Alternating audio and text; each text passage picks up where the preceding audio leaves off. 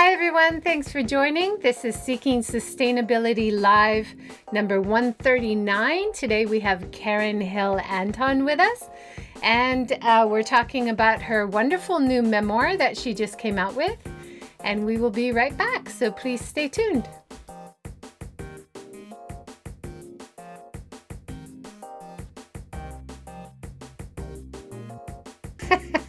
Hi, everyone. Thanks for joining.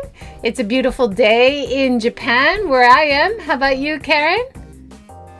Couldn't be more beautiful. Just came back from the park, in fact, for our morning walk, and the maples are just beginning to turn. The ginkgo trees are yellow. It's, the sky is completely blue and, and not a cloud. I so love, love this time of year. It's gorgeous. Yes, so do I. It's, it's my favorite. So I am so excited to have you on. I'm a big fan of yours, and I was so happy to read your book.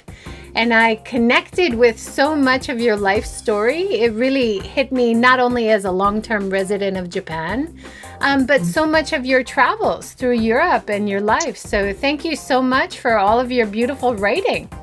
Thank you, and thank you so much for a compliment. And I it's been my pleasure to share my writing with a, an appreciative audience. Wow, great. I, am sure you've gotten a lot of um, positive response. So you kind of, it was a culmination when you started writing, you were writing for the Japan Times, you did a column for many mm-hmm. years. And uh, you're also consulting and running seminars, doing life coaching, it looks like. You've done a variety of work in Japan, but even before you came, as I learned through your book, you were a dancer, you were a chef, you enjoyed traveling. So I think we're going to enjoy a lot of different topics today. Thank you so much for joining the series. Oh, it's, it's my pleasure. Thank you so much for inviting me. Wonderful. Um, should we start with the book and uh, go sure. through parts of the book. So, in the beginning of your memoir, uh, before we start, why don't you talk a little bit about how you got inspired to write it all down and publish a, a memoir? Well, the, I, I think the inspiration came just you know from from my life, and I realized that, um, of course, you know I, I've known for quite a long time my life has been somewhat unusual. I don't like to say unique because everyone's life is unique. But I mean, something as simple as having driven from Europe to Afghanistan in a Volkswagen Bug with a five year old, not many people can say that. So um, I, I, I, knew I had I had a story uh, to tell, and I also knew many people were interested in it. And of course, I had a, um, well, now they say platform, but um, I would say a devoted readership from my Japan Times column, Crossing Cultures.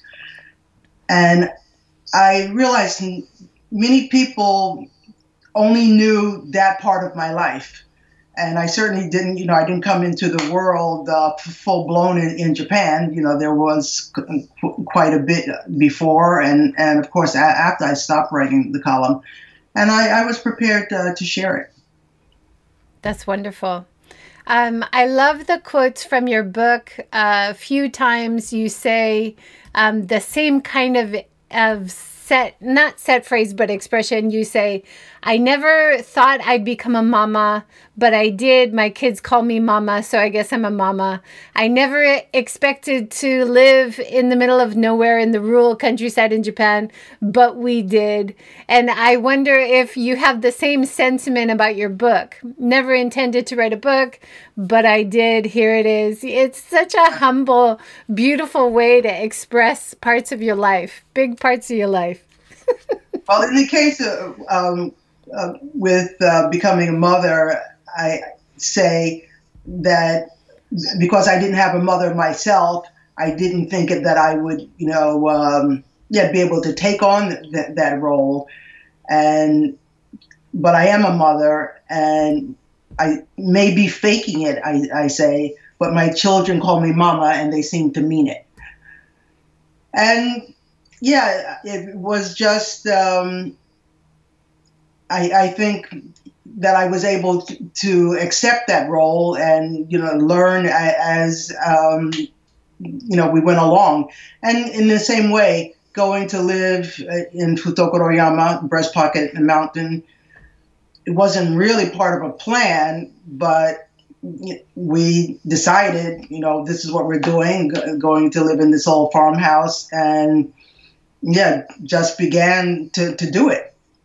But with writing the book, I actually began uh, quite a few years ago, uh, probably, well, I don't know if it's 10 years, but, you know, I had notes and, you know, I thought about it, but I wasn't going anywhere w- with it. And yeah, I, I, guess it was about three years ago. I realized, well, I, you know, I want to get serious about this. I'd, I'd like to do it, and it's really quite a lot of work. I'm not 20 years old. I'm not 30 years old. I'm not even 40 years old. I've been alive a long time, and my experience is is actually uh, quite wide. So how to make it a story that, that was a it was a big challenge. It was really a, big challenge. I like I like to think I, I met the challenge. Yeah, I, I think you did. I think um, you will touch a lot of people and spark a lot of ideas in many different ways because of this book. And it's not just about your life in Japan, it starts in New York with your childhood and being raised by your dad. That's correct. Do you want to talk about your dad a little bit? I saw on Instagram you said you've inherited his smile. I I believe I have, and so have my children. And, and I say that too in, in, in the memoir that when I was a young girl, and people would often say, "Oh, you look just like your father," and I would think, well, what what young girl wants to be told she looks like a man? you know, even though I love my father, you know, I never wanted to, to hear that. But as the years went on, I can say I'm I'm okay with that, and that I am happy that I and my children have inherited his generous smile. Uh, that's a quote from from the book. I suppose my father was an unusual man in, in some way, especially at the time that he was um, raising a, um, a, a, family without a, a partner, without um, uh, our mother.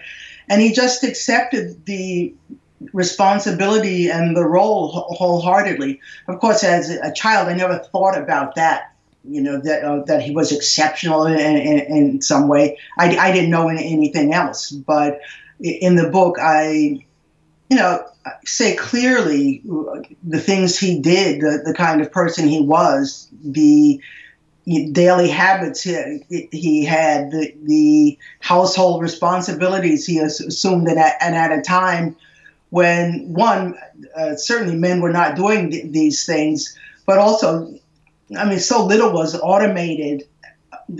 We never had a washing machine, for example, and we, my father washed clothes by hand. He sewed, he ironed, he mended, he cooked, he baked. Of you know, also um, of course, you know, had a, had a job. But yeah, the, the, that's that's what I knew. That was my experience growing up. So maybe those kind of uh, more basic ways to grow up helped you when you actually moved to Breast Pocket Mountain because your first home experience was quite hard work. I remember in the book you're talking about how your chores would basically take up most of your day. They absolutely did. Well, because it was an old uh, farmhouse, and uh, as I write in the book, it didn't have even one convenience, beginning with hot water, which is pretty basic. But yeah, at the time, we were young uh, and energetic and completely accepted it. And in fact, when we first saw the house, we thought, oh, yeah, this is it. like, this is the Japan we've been, you know, dreaming of or imagined. And didn't even really think about the fact so much. Oh, there's no hot water or a heating system or flush toilet. None of these things, you know, per um, I would say presented any particular impediment to, to living there.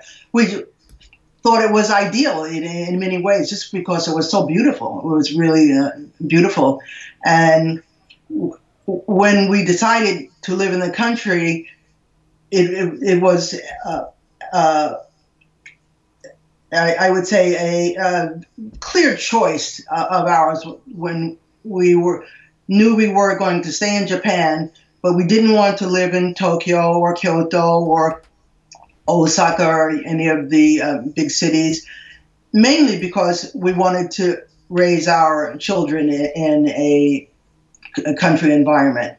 And Futokoroyama, Breast Pocket Mountain, was a perfect place in many ways. Yeah, it looked uh, in your book. I'm showing the picture now. Your house is surrounded completely by forests.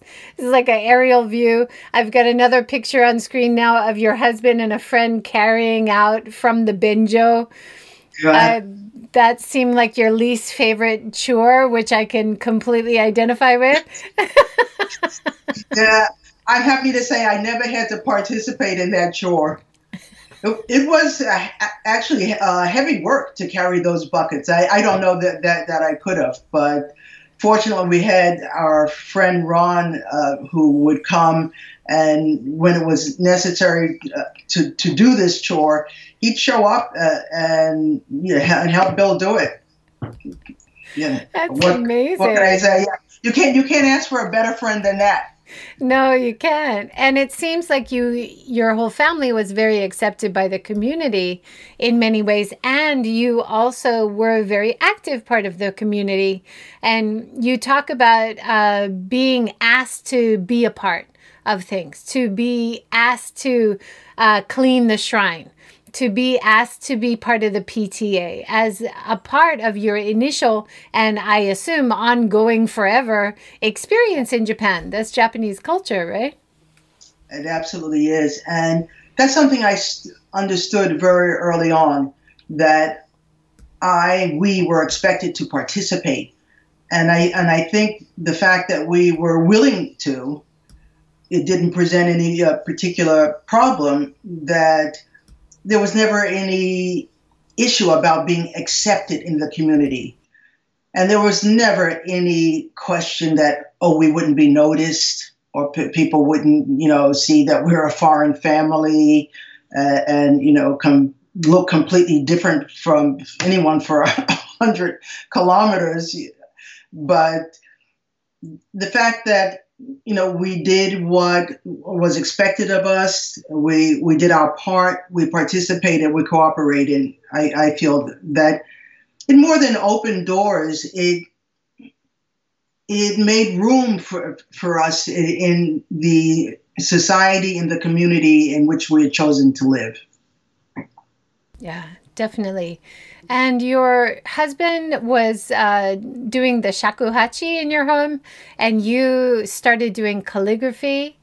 Um, so you were both kind of diving into the Japanese arts as a way to connect as well.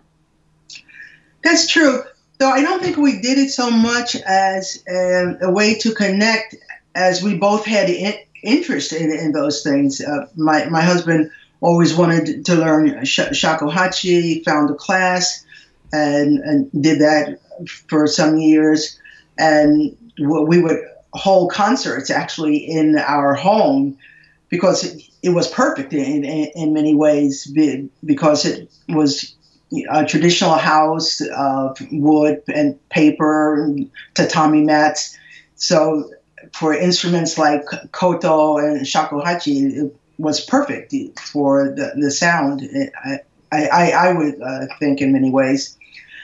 And my interest in calligraphy was, I, I can't say for sure where it began, but I always had, had loved the experience of writing. And I say in the memoir, it probably came from my father, who was always a very particular really uh, about writing letters and what kind of pen he used and what kind of ink. Of course, he didn't write with a brush, but he had incredible penmanship, uh, truly beautiful. I, I don't have uh, in front of me a, a, sample of it, but I, I, I could show it to you. It's really uh, quite exceptional. And I, I mentioned in the memoir, uh, shopping list written by my, my father was something you don't want to keep. I mean, that's how beautiful his handwriting was. And so coming to Japan, just being able to yeah, immerse myself in the world of writing from the aspect of shodo, the way of writing, and learning to write with with a brush. I, I felt it was a natural progression in, in, in many ways. And you were quite committed to taking classes. Tell us about your journey that you would take to get to the classes. Yeah, it was a, a commitment. And because when I began, we were uh, still living at Futokoroyama, Breast Pocket Mountain. And to get to the class in Shizuoka City was really a round trip journey of did I I think it was four hours one way because I had to drive to the station in the city and then uh, take um, the, the local train to Shizuoka and I and I remember there were wooden stairs no, no one who goes to the station in Hamamatsu City today will remember. Well, I would say no one. I mean, people my age will re- remember that there were wooden stairs. And I can remember running up those stairs to, to catch the, the, local train. Of course, now everything is, well, stainless steel and, and escalators and elevators, but it uh, that wasn't the case then. And then I would take a, a bus and then and walk to his, his home, and uh, which was also um, quite a ways. It, it, it was a, a, a, journey, and then sit and watch while he corrected the, the work of the other uh, students who were studying with him, and then my work, and then take the, the journey home again. And it, it, it was pretty much a full day. But I was so enamored uh, of calligraphy uh, from the very beginning, really from the very beginning, and I just thought, I, I'm going to do this. That's all, and and I and I was never interested in in receiving any um, certification or levels or, or, anything like that. But I, I, I, did over time. And now I can say I've, I've, studied for more than 30 years and I'm, I'm not an expert. I'm far, still far from an expert, but I absolutely love it still uh, and continue to, to do it. I, I don't study anymore, but I continue to write. That's wonderful. And I, I think that's the main thing, right? If you still find it, it, I mean, the way that I, I'm showing you pictures of you practicing on screen right now, and the hours and hours that you practice, and it's so meditative it's it's almost like tai chi or yoga in that way. I imagine i haven't done calligraphy yeah. myself. I know many people say oh it's, well it's, it's meditative and, and it is and, it's, and it seems so calm but you, especially if, you, if you're uh, say working on a test and and there were tests when, when you study with a, um, a, a teacher and oh it could become very stressful really really stressful and especially if you were doing a, a piece where, let's say, yeah, one piece would have, you know, 50 characters, and you would get to character 48 and make a mistake, and you might not see it, but I'd see it, and certainly my teacher would see it, and you just start start over again. But even for you know, sometimes for the simplest lessons, I would easily do 50 pieces, um, and be then ha- have to choose three that I would I felt confident enough to show my teacher, and then she would choose one, or he would choose choose one. And, and and then that's really what the experience was. But yeah, I, I, I think you only do something like that if you absolutely uh, love it, and and I did. I mean, no no one was forcing me to do it, so I, I, I did it because I loved it and still love it. Yeah, that's wonderful. And I think it's one of those things, um, the more you do it, the more you see it, right? It's like when you learn how to do it yourself, you appreciate it so much more, right? Yeah, that's absolutely true. That's absolutely true. And, and of course, in Japan, there's calligraphy all, all around you all the time. Yeah.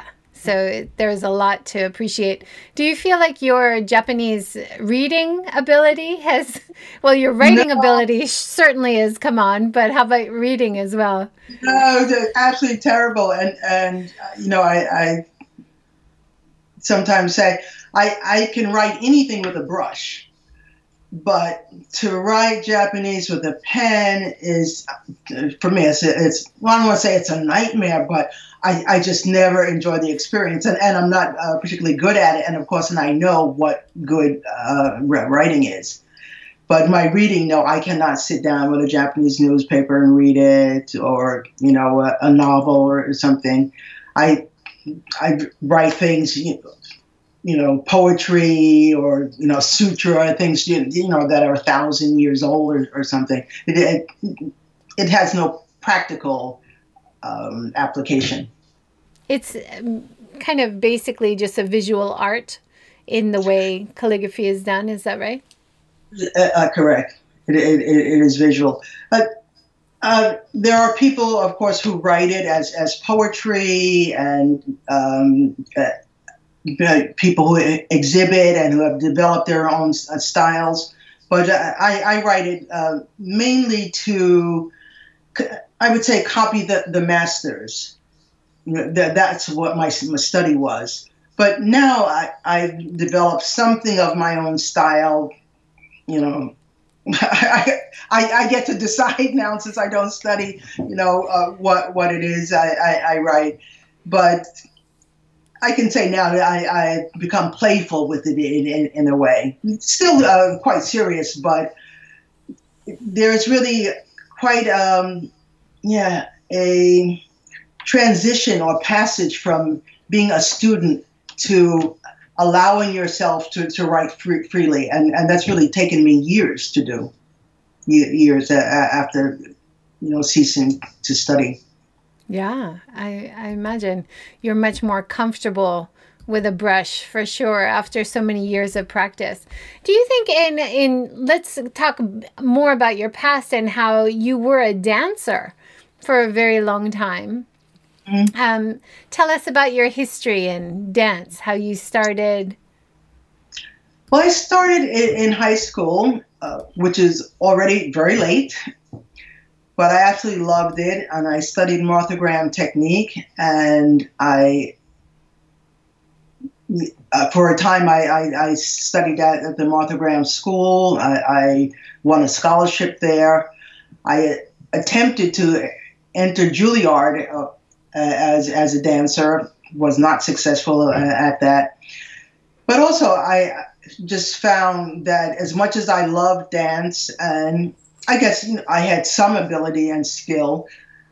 Trying to be a professional dancer in New York City was more, more than I was prepared to do. Uh, and and I, I realized uh, after a, a, few years that there was pretty much no way I, would become a, a success at, at, it. Certainly, and without applying myself more, uh, studying more, and I, I was really studying quite a, quite a bit.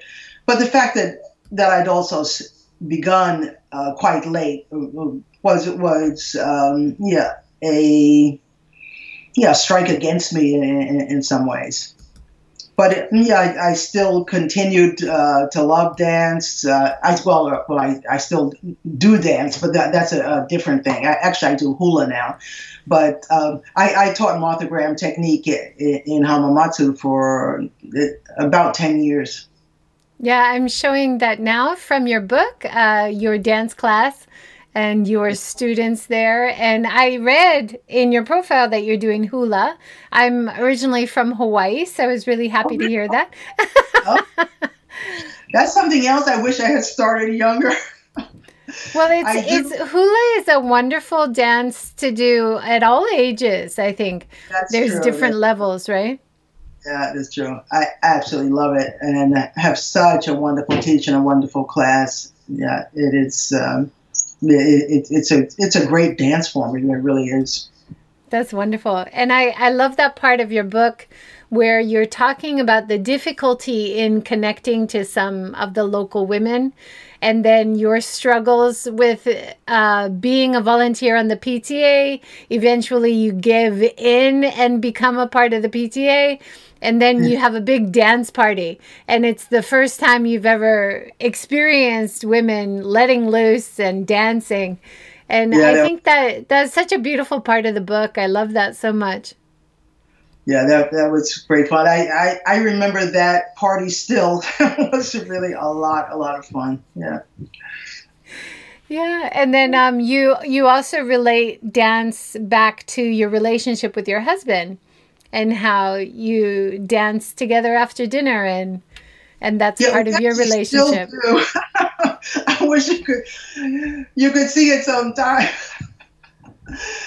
because yeah, actually, just last night uh, uh, after dinner, Bill Billy said uh, to me, "Oh, look at look at my look at my new moves," and we were both in, the kitchen. He, I don't know, just did a few steps or whatever, but we don't do that every night. But we do it a lot. We, we really do. And sometimes I I'm dancing alone, and he knows what I like, and he'll he'll put you know on, on some music, and you wouldn't know I was cleaning up after dinner or something like that because it's like a party, and it's just it just yeah changes the mood, the feeling.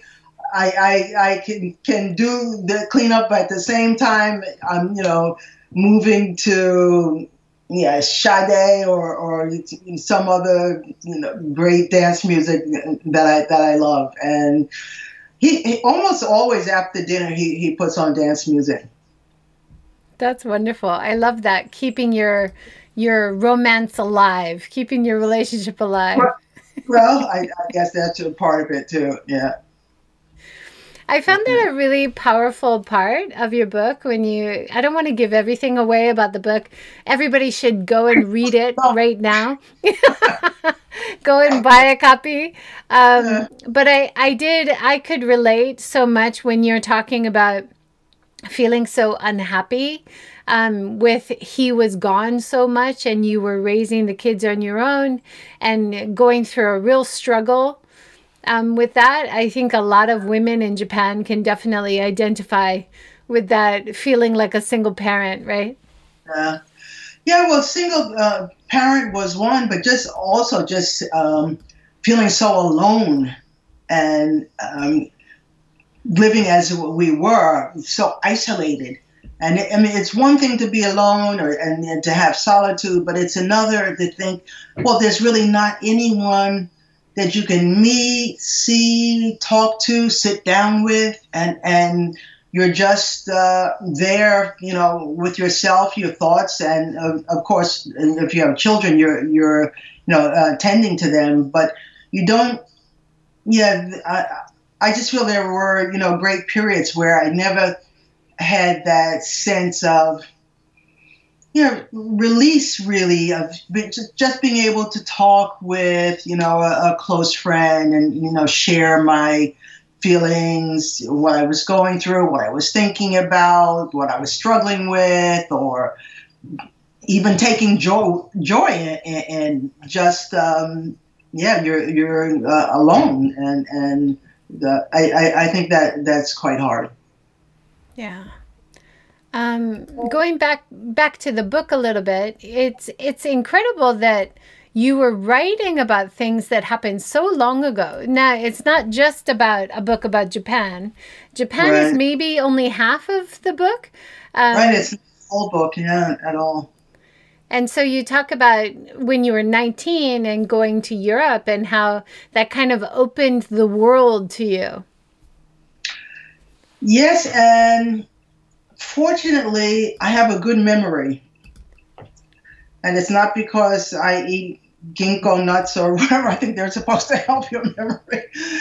But I, I remembered quite a bit. And I, I was glad I could yeah, you know, bring bring that to life, um, and you know, write in detail about uh, some of the ex- experiences I, I had beginning at age 19 when I, when I went to Europe for the first time and really discovered there's a whole world I had no experience of. I couldn't say I didn't know about, but I had absolutely no experience of, of and I was thrilled to discover, absolutely thrilled. Yeah, it was really interesting. And I, I wrote a note to myself here. How can she remember so much in great detail? Like, it's really incredible to me. Were you keeping diaries? No, you wish. well, I had diaries when I was a young girl, but I also uh, write about the fact that they were lost in a, fire in my father's uh, apartment. But even when you know, we were living in Japan. I kept a journal some of the time, but I, have never been a, a, person to to really, I would say, in, invest the time in, in, keeping a journal and making it just part of, of my writing routine. I, I think I was just able to delve into it to my memory and, and bring up those things. There's a point early in the book where I, I write about my, childhood and mention my dolls and roller skates and ice skates and a ballet dress and I could tell you the dolls' names. I don't I don't write it in the book, but that that's how uh, vivid it was. And there, I mean, all kinds of details that that I left out just because I, I couldn't write about absolutely everything, and I and I had to, yeah, limit some of the uh, detail to keep the word count under control, really. But some some things, in fact, um, I because I I worked with with an editor, and they would uh, she, she would ask me, well, say like when I was in France and Bill and I made or, or, helped make this meal for uh, this uh, Frenchman we were living with for, for a short time. And the editors uh, said, "Well, what what did you make?" And I, I thought, well, are the readers going to be interested in that part? And she essentially said, that's what will bring the story alive for readers, uh, bringing in, in, in, that detail. And since I could remember what we made, I just thought it wasn't important. I um, then, then, then I included it. But I'll tell you, Joy, I, I felt the same about just the part where we were traveling. I thought, well, you know, we went here, we went there, and in Bulgaria this happened, and I, you know, lost the key, and um, in, in Iran, we, we met the man who invited us to have tea, and Billy, and and he played chess, and, and I thought, oh, who wants to hear this stuff? I almost cut that whole part out. Really, I just thought, who's going to, you know, be interested in in that? And of course, I hear from readers, you know, that they think uh, this the most fascinating part, or one of the most fascinating parts of the book. Yeah. I mean, there were so many parts of your travel, traveling with Nanao, who's so young. And um, I did a lot of traveling. We did a lot of traveling when my son was was little.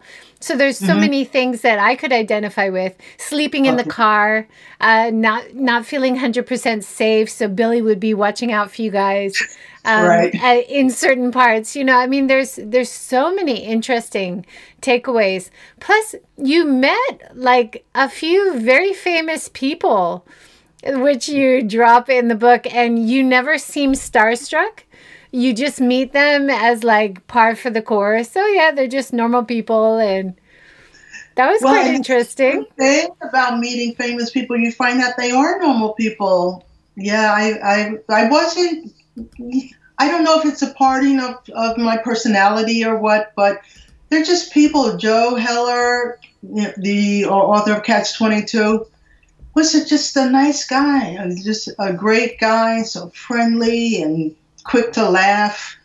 Elizabeth Taylor and Richard Burton were warm and generous and uh, entertaining to, to, say the very least. I, I, write in the book about that afternoon with them. It was, yeah, it's now what forty years later. I, I, I you know forget how many years.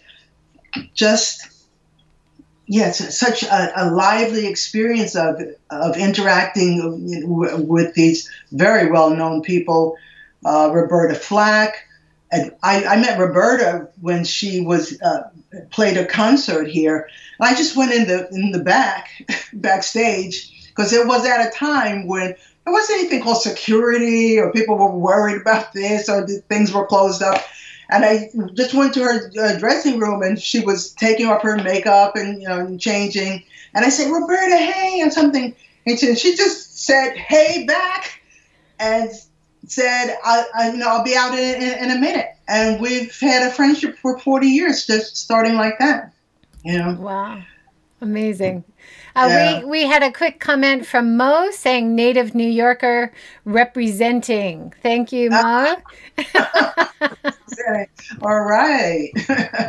so you met Roberta Flack in Japan and then also John Denver visited right. your country house and was in a, a local festival. I love that part of the book.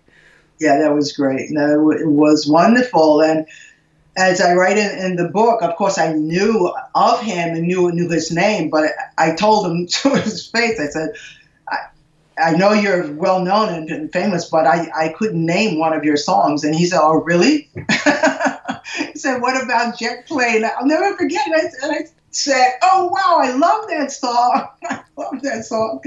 And then he named some more. I, I just never made the, the uh, association, but he was an absolutely lovely person. Lovely, lovely person. I, I was glad we, we had that opportunity, and he loved where we were living. And again in that old farmhouse. John Denver too did not have hot water or a flush toilet or you know a separate room or anything. But it, it, it, just just loved being out in the country. Yeah, beautiful. Well, let's talk a little bit more about that country area that you lived in because that was such a pivotal part of your life in Japan and seemed to be a reason why you thought about leaving but also thought about staying so you have the the push mm. pull it seems like in the book i never thought actually about leaving japan but leaving the, the countryside and, and and we did because we moved into the city of hamamatsu for seven years. And yeah and, and that was was wonderful. Because there came a period, and I write uh, uh, about that uh, in, in, the memoir, when I was expecting our fourth child, uh, my youngest daughter, and I just realized that uh, our life wasn't making sense. It, just, it seemed crazy after a while. Not why why don't we have hot water? Everybody else in Japan has hot water. This is not making sense, you know, really. And uh, I was uh, starting to write, and I, I, was starting to write for Chunichi Shimbun. I, I was a columnist uh, for them for about 15 years, and I was just beginning, and not being able to have any help, uh, you know, babysitting help or household help, or uh, you know, help uh, w- with you know, the many chores in, um, in, in, a in a large house and when, with a large family. I just thought, well, if, if I moved to Hamamatsu, I, I'd be able to change my, my situation, and rather than I mean, why would I just stay where we were because we were there if I felt I was trapped or that it, w- it wasn't working any longer? And, and th- that's basically what it was. It worked for a long time and it was great, but I was completely aware when I felt this is no longer working. It's not working for me, which means it's not working for my family. Right. we yeah. have to change, yeah. Yeah. Uh, we have a nice comment now. Hi, Karen. This is Stephanie in Seattle. Loving seeing you. Congratulations on your wonderful memoir. Enjoyed reading it thoroughly. Stephanie, kisses to you. She's an old, old friend, also went to the same high school. Dear, dear friend, and I'm so happy we're, we're still in touch. That's wonderful. Thanks for joining, Stephanie. It's great to hear from old friends on on a live stream. Isn't that magic? Technology. Yeah, technology, the good part. the good part. Yeah. yeah. The part that works. Um, and it looks, as she says, kisses and hugs to you. That's nice. Yes. Um, so talking more about the countryside. So you were, was it also Hamamatsu where Breast Pocket Mountain? The, it, it's Hama, Hamamatsu, um, or uh, I live in Tenryu, and Breast Pocket Mountain, Futokoro is in Tenryu. But I, I don't know, maybe it's about 10 years ago, it merged with the city of, uh, of Hamamatsu. So this is now all considered Hamamatsu city. But I assure you, this is not a city. It was never, even Tenryu was called Tenryu City. Uh, no movie theater, no cafe, no bookstore. I, I, I, can, I can name all the the no's, the things that we do not have that you would expect, expect in, in, in a city. But this this is considered Hamamatsu. Yeah, I I love the part where you're talking about the kotatsu as being the center of the house and you were a bit skeptical at first about whether you needed it and then it became like a, a part of your life that you could not live without right? You could not live without. Well and it was the way to, to stay warm in a house where you don't have uh, any heating system. But they're they're actually quite effective uh, as long as you're sitting at them when you get up, the house is it's freezing, absolutely freezing in, in, in wintertime. I can remember uh, changing the baby's diaper in the middle of the winter, in the middle of the night, and they'd actually cry because your hands are so cold. You, you know, when, when, when you touch them. That, that's really how, how cold the, the house was. Yeah, and that's what it is when you don't have central heating. Yeah. So, in your house now, which it looks like you have built from scratch, is that right? Yeah, from scratch. I mean, certainly we didn't do it, but it, it's custom built. And is it a bit more comfortable in all seasons? it's a lot more comfortable in all seasons. It, for example, instead of building a fire for the bath the way I did for seven years at Breast Pocket Mountain, now I push a button the bath fills up, stays at a, a set temperature, and that and that's that's all that's required. It's it's a lot more comfortable, of, of course. Yeah. Yeah, I saw a, a short video included with maybe your home that you live in now in your Instagram and it shows uh-huh. your home now and it looks like a beautiful modern but still very wood themed japanese home yeah, it's really a combination, and um, we're now in this house 30 years and still love it and, and, and appreciate it. And I, and I mentioned in the book that it was designed by a friend of mine, a German architect, a woman who'd lived in Japan for a number of years. And she and I talked and got an, an understanding of what I, I'd like, what I thought would be comfortable for us as a family. We shared a similar aesthetic, and yeah, um, she built the, the house that that we, we still love. That's the design house she didn't and build it. Of course, was a Japanese construction firm. Yeah, it looks beautiful and uh, very comfortable. Maybe a bit more than the Breast Pocket Mountain, but uh, a lot more. A lot more. Let's talk about your family and your kids and mm-hmm. raising kids because Nanao Nanae was it? She na, na, was Nanao. Nanao. She was born in Copenhagen? In Odense. Oh. Which is on the island of Fyn, which is the the I, I guess the second largest um, island. Well, maybe Jutland is, is larger, but but Odense uh, may be the uh, second largest city after Copenhagen. And you were doing a lot of cooking, like when you went to Europe. You were often it was vegetarian cooking, very healthy cooking, ma- mm-hmm. macrobiotic cooking, and right. I'm I've been a vegetarian and now a vegan for many years, and it, it was really surprising me that you were able to not only live that life in Europe or America, but also in Japan as well. Are you still a yes, chef I was. of sorts? Uh, no, no. Well, I'm the chef in the family because I do most of the cooking in this family, but not certainly not. I'm not paid as a, a chef. That, that's uh, for sure. But I can even say I, I, like to cook, but of course, when you do it every day, it, it's it's a chore. But I love to cook for when the whole family is together or when we have dinner parties, the, the, you know, that's a great joy. I, I really uh, lo- love to do that. But at the time when, when I uh, went, went to Denmark and was working in that school, there yeah, was no idea even about vegetarianism or that you could have a meal that didn't include meat. And then especially the Danish diet was meat and potatoes. That was it.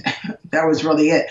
And I was a vegetarian at the time. I, am not now, but uh, I, I, thought I might starve because almost the only thing I, I, could have that was being served was, uh, potatoes. But I uh, talked with the headmaster there, and pretty much I didn't, didn't have to convince him. Uh, he was open to it.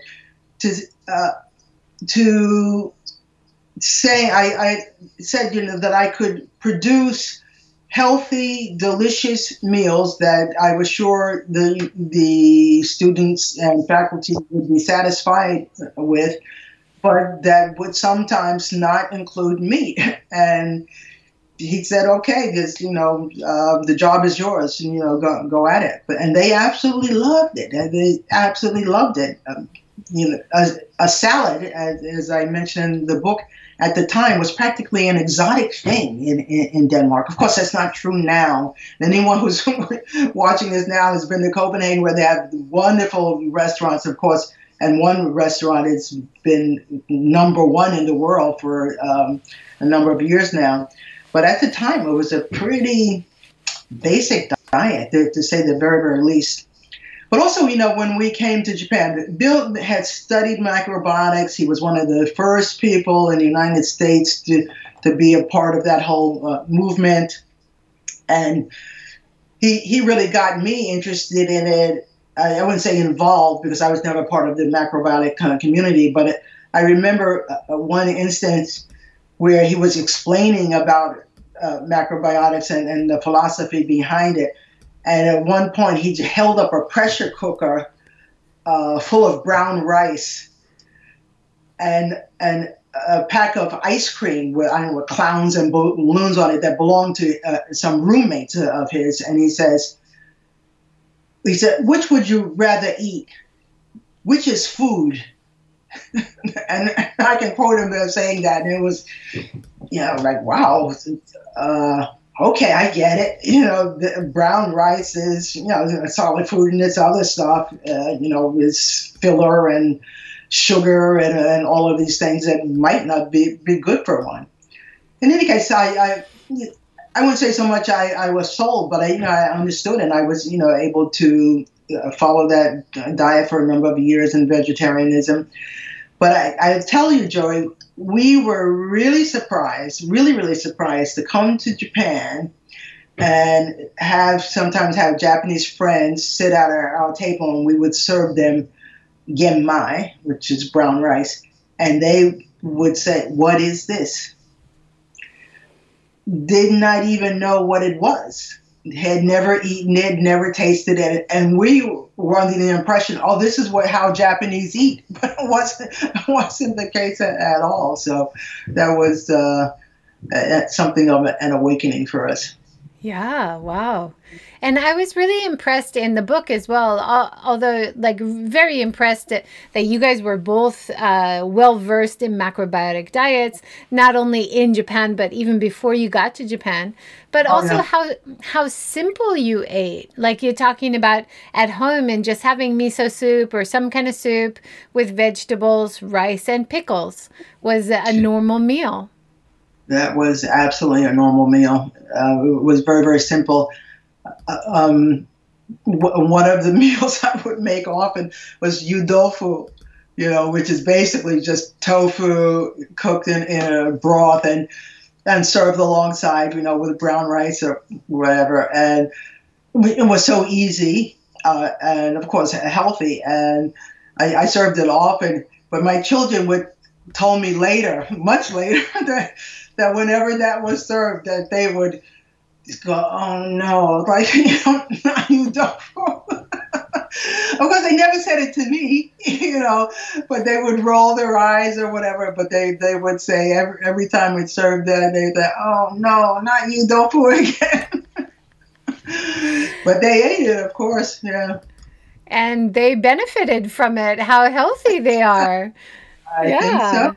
There's a lot worse things you can eat. I mean, you know, so many people in the States who don't even ever eat fresh food. And I. I am so grateful that I I'm living in Japan so long, raising my kids in Japan, where you have this concept of buying groceries on a daily basis, lots of fresh vegetables, whether you eat meat or fish or not. And right. uh, it's actually, if you cook for yourself, it's a very easy country to be vegetarian or vegan. That's for sure. That's true, for sure. Yeah. Um, so we've got about nine minutes left. now we've talked a lot about the book and about your life in Japan. Uh, what are you working on in the future? What are your current projects? You want to talk about that a little bit? My current project is uh, the book. I, I really can't look much further than that right now. It's it's barely out two months. As you know, it was independently uh, published, and without a big publishing machine behind you, it's really up to me to, uh, to promote it. And so I, I'm actually busy with that every day, absolutely every day really trying to get the book in front of readers. And I've been told by my husband, by my publicist, don't ever say this, but it's absolutely true, so I will. And that is, I don't care about selling the book, but I do care if people read it. I honestly, um, it, it, it, means a, a, a, lot to me for, for people to read it. I, I, want people to read it. And of course, how, how they can read it is if they buy it. I'm, I'm not giving the, the book away, but I, I, I feel it, it's a story that crosses borders and cultures and genders and ethnicities, etc. And and and I'd really uh, like a, a, lot of people uh, to to read it, and yeah, uh, ha- have a n- not just experience what I've experienced, but perhaps come to some of the understandings that, that I have uh, after many years uh, uh, of living uh, cross culturally. So right now, that that's really uh, my biggest project. Since the book was published, there there are so many things I, I think, and of course, you know, I spent a lot of time on it, and you know, with, with the editing. But I think, oh, maybe I should have included this or that or and and there's only so much you can do and it's really the limit it's it's a, it's almost 300 pages and every editor will tell you do not go go over that so i you know i, I reined myself in but uh, I still have some uh, other stories uh, to tell, and uh, and I, I, I, may still do that. But I'm trying not to think too uh, far in the future right now. It's mainly to do do my best to promote the book that that I have written. Well, it's a beautiful book, and I think you're doing a great job. Did you say you're working with your daughter on the Instagram promotion?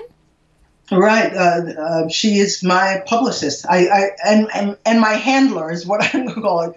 She says, "Do this, do this now. No, don't do that." I, I actually even got uh, several. You know, what would you? I, not offers, but as soon as the book was out, I heard from um, some uh, companies in, in, the United States asking if I had the TV rights or the movie rights, and, and she checks it out and decides who's good and who's not. And the, the, first company that contacted us, she said, "No, they're not big enough. Just just forget about it." you know. Wow. So, yeah, and I, I, pretty much follow uh, uh, what she says, but also about you know social media. I have no experience with this. Just doing Facebook, doing doing my best. well, she's doing a great job. Is it Lila, your daughter? Uh, yes, yes, Lila. it is. Lila. Yeah.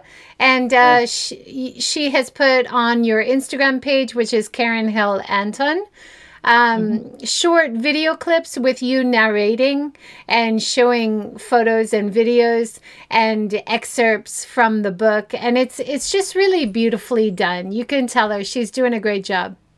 Oh, great! I will. I will tell her. Yeah.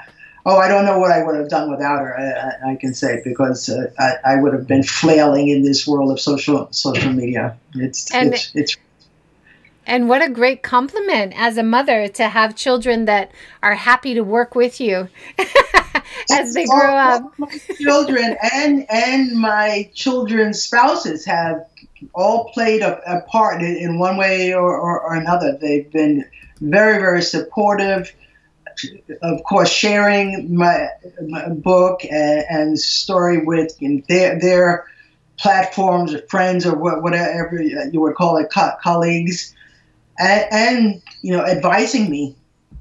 Uh, you should do this, and you should, um, you know, post here and get in touch with this uh, group or that company. I, I get a, a lot of uh, very good advice from them. That's wonderful. And you have such a big, beautiful international family now.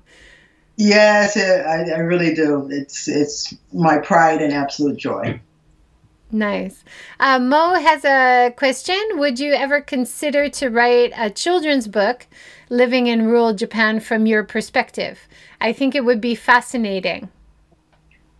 You know, someone else suggested um, a children's book. I've never thought about writing a children's book, but I wouldn't rule it out. Maybe that that is a, a something that I, I could do that you know would be interesting for, for children, but I've never uh, ever thought about it.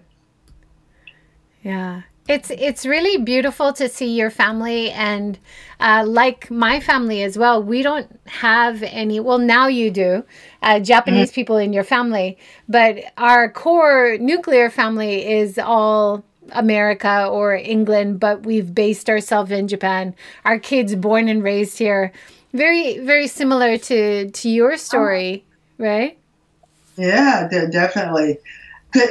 Well, I, I, certainly now there are, are more, but uh, and I mentioned this uh, in in the book. And when we were raising children, there really weren't many. There really, really uh, weren't weren't many. And I would have been thrilled to be in touch with other families where in which both parents were you know foreign because I, I think it makes a big, big difference if you have a, a, a Japanese spouse uh, really, uh, uh, I, I, think, a big positive and beneficial difference. And of, course, and, and that's not to romanticize what those relationships or, or, families are, but um, I, I, think there are particular yeah challenges for a, a, a foreign uh, family that's one you know you know 100% foreign where both both uh, parents are, are from another country yeah.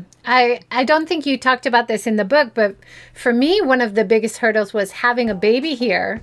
And within 1 month I had to take that baby to the embassy to get a passport so that he could get a visa because he was basically illegal from birth is oh. what I was told. and I hope things have relaxed a bit. But that was a very stressful month for me. You know. Uh, I don't remember. If, um, see, if we had to take the baby, him or herself, to the embassy, but I know there there is a you know a specified time in, in which you, you must register uh, the, the baby, but yeah, I, I, don't I don't remember that as, as being uh, particularly uh, uh, challenging, but well, good. Yeah. I'm glad it wasn't so tough for you. That was something that was really stressful for me, and that oh, yeah. recently I've heard it it has improved. They give you like two months leeway now, so uh, that's a bit better. Which is more, more comfortable if you have to take up their baby. It's like a one month old is like to do some anything with them. And know? then of course when you have to take their passport photo, of course they're asleep and they're telling you their eyes have to be open. Without, without a doubt. You've been trying to get them to sleep for 24 hours or something, uh, but yeah time to take that passport photo, they do not have their eyes open ever. I, I could, I still have their baby passport, so I, I could show you. Yeah, yeah, with the closed eyes, or did you get their eyes open? It's crazy, isn't yeah. it? so that that is our hour. Thank you so much for joining us and sharing your stories. It's uh, been an absolute pleasure. Absolute pleasure. Thank you so much for uh, inviting me. Thank you. And everyone, I encourage you to look on Amazon, uh, Amazon Japan, Amazon.com, uh, many other booksellers, and find this beautiful book. Uh, the view from Breast Pocket Mountain. There's a lot of interesting insights and takeaways, not just from Japan, but so many important, I think, life messages that anybody can take on and be inspired by. So I highly recommend it. Um, you can also find more information about Karen on KarenHillAnton.com and Karen Hill Anton on Instagram. Thank you so much, Karen. Thank you, Joy. Thank you for joining, everyone. Have a good day and a wonderful weekend. See you next week. Bye. Bye.